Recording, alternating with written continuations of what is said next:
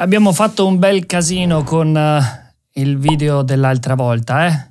Con quell'episodio um, siete esplosi, abbiamo mosso qualcosa.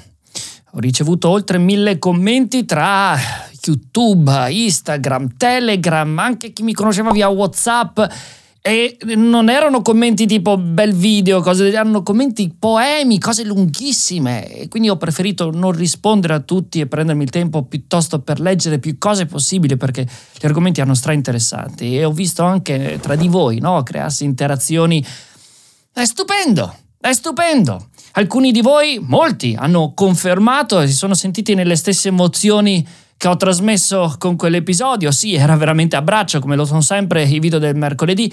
Altri invece qualcuno ha detto, bah, queste cose non hanno molto senso. Altri erano piuttosto pessimisti nel dire che la vita è così e basta, cosa vuoi?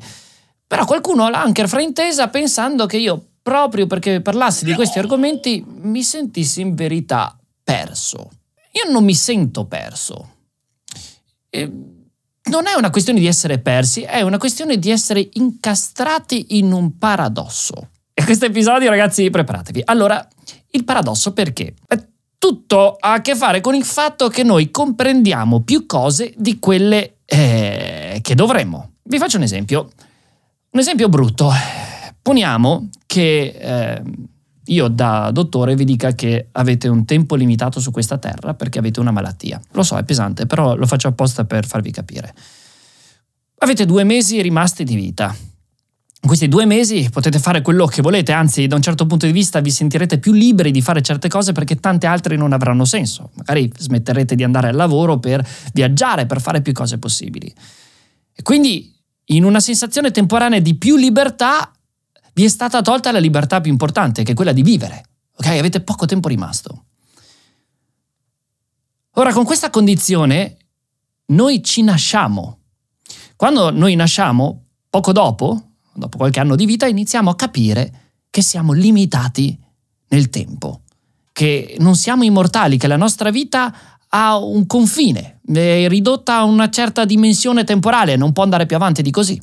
È il grande paradosso siamo liberi di fare quello che vogliamo, ma all'interno di un gioco che pone il tempo come il limite più grande, per cui siamo temporaneamente liberi, siamo liberi ma in modo limitato, siamo limitatamente liberi. Capite che questo è un ossimoro, le due cose non stanno, non funzionano assieme. La libertà assoluta è quella dove fai quello che vuoi, ma è chiaro che non esiste. Non esiste la libertà assoluta. Ecco perché la libertà in verità è un concetto artificiale in un certo senso.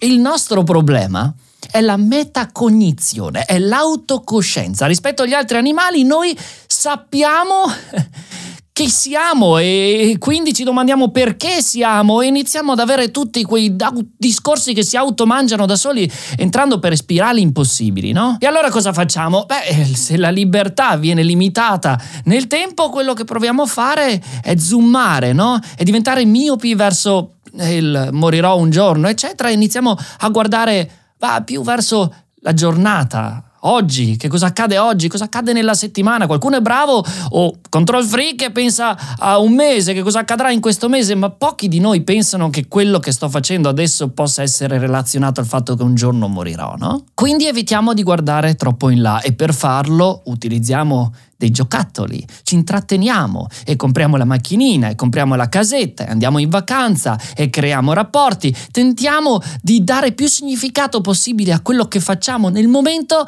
per tentare di dimenticare il fatto che nulla ha senso nel momento in cui comunque tutto finisce. Eh? Che bell'episodio di merda!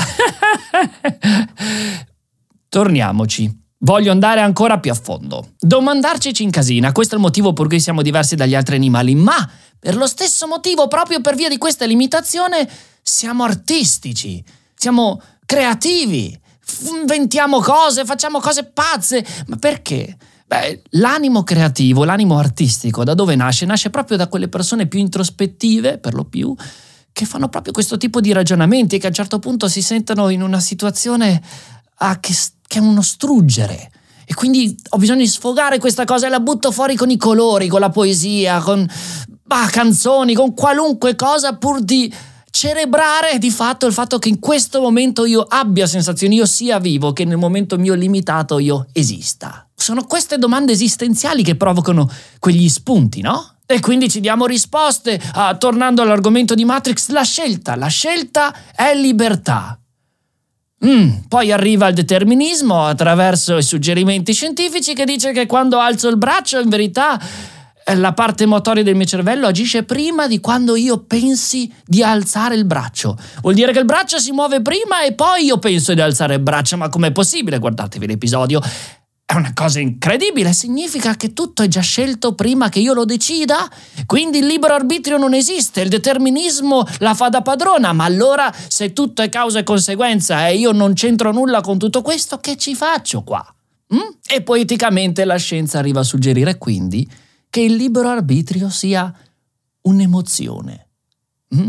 una sensazione che ci basta e ci avanza, ci fa sentire liberi, ci fa sentire vivi. Perché dobbiamo volere di più? A meno che non iniziamo a scendere per la spirale delle domande di merda. L'autocoscienza provoca l'emozione del libero arbitrio. Mm. Ecco perché da qui voglio arrivare alle gabbie arricchite.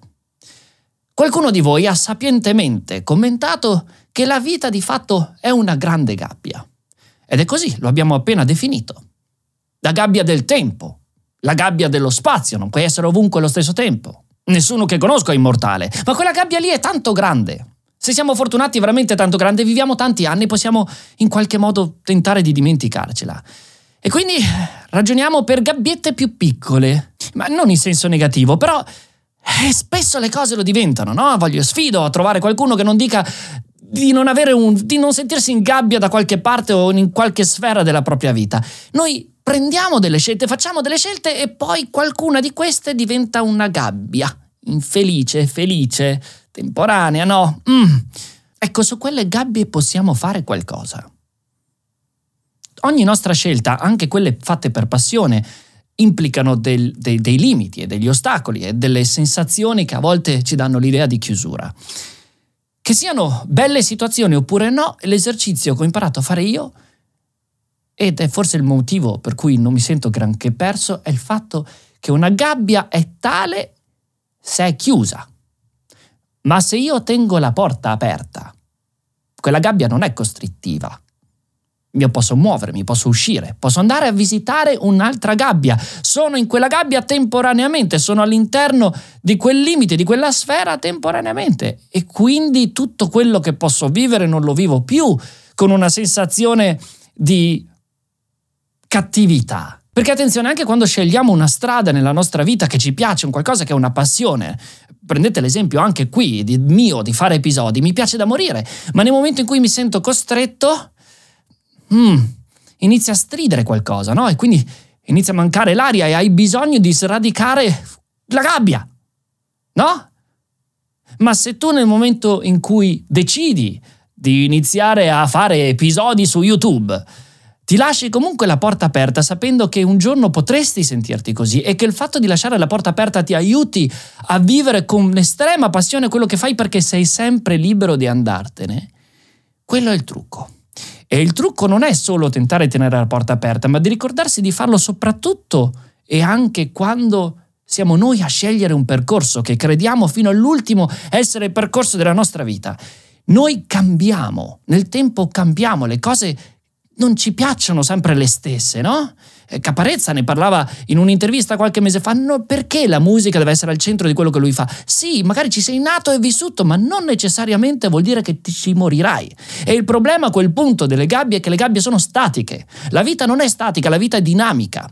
Quindi nel momento in cui io scelgo di percorrere una strada, devo sempre ricordarmi che nel momento in cui io cambierò forma e diventerò più o meno grande, ci starò meglio o peggio in quella gabbia lì, ho bisogno di potermi muovere, di poterla estendere o cambiare. Questo è il punto. E vi faccio un esempio molto pratico, le relazioni d'amore. Ah, qua adesso arriverà un mare di commenti e shitstorm, eccetera, ma le relazioni d'amore perché funzionino bene, hanno bisogno di fare in modo che entrambe le parti si sentano libere ogni giorno nella scelta del proprio partner.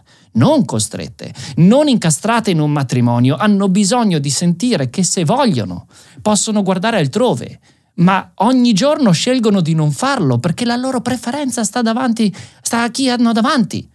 Guardano altrove e paragonano e dicono no, no, no, ancora scelgo questa persona e ogni giorno scelgo questa persona. È molto diverso dal non poter guardare da altre parti, perché a quel punto il cervello è molto bravo a immaginare, immagina chissà cosa là, cosa mi sono perso o persa, magari la mia vita vera, le mie scelte più giuste erano là.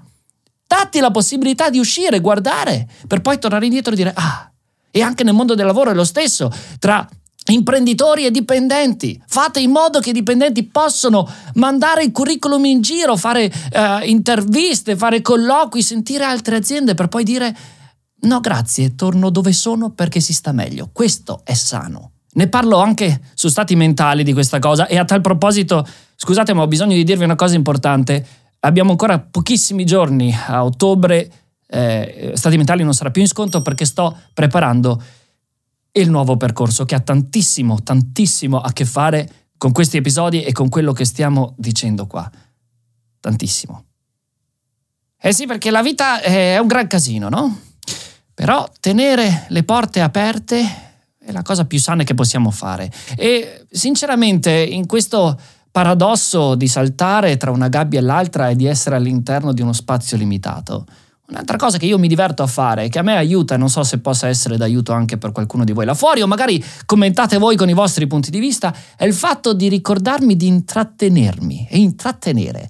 Se è vero che c'è uno script che definisce la mia vita come un film, a quel punto tanto vale che sia un bel film. E quindi non voglio essere un personaggio secondario di me stesso e quello che tento di fare è intrattenere il più possibile la mia vita e questa cosa qua mi dà la possibilità anche nei momenti più bui e più duri di dire porca miseria che bel film.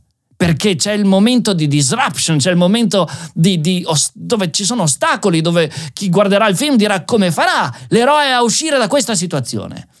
Se non ci sono quei momenti, come fai a definire i momenti belli? No, hai bisogno di questo stacco, no? di, de, del viaggio dell'eroe. Quindi intrattenermi. Io penso sempre come se fossimo in una simulazione, tra l'altro qua eh, so che Elon Musk ha tantissimo questa definizione della vita, no? Lui è convinto che siamo in una simulazione e che questa simulazione è fatta per intrattenere qualcuno di più grande che non conosciamo. Non la vedo così dal punto di vista religioso, non ho bisogno di chiedermi dove siamo, cosa siamo, ma a livello di sensazioni mi piace pensare così, mi piace pensare che ci sia qualcuno, no? come facevano i greci a loro tempo, con una fantasia enorme, con tutti gli dei che giocavano con noi come fossimo eh, delle piccole marionette. Beh, questo è come mi piace pensare di, di, di, di vivere la vita, no? Faccio scelte e intrattengo qualcuno. Intratterò magari il me che guarda la vita da lontano alla fine di tutto? Sto intrattenendo qualcuno di più grande? È una simulazione, sì o no? Io ho fatto pace con il fatto che questa vita possa essere di fatto uh, limitata, anche perché lo è, e che il libero arbitrio possa essere solo un'emozione. Me ne frego, perché c'è qualcosa di mezzo tra la pillola rossa e la pillola blu. Nel momento in cui inizi ad avere consapevolezza di quello che accade, la pillola blu o la pillola rossa hanno comunque un gusto diverso.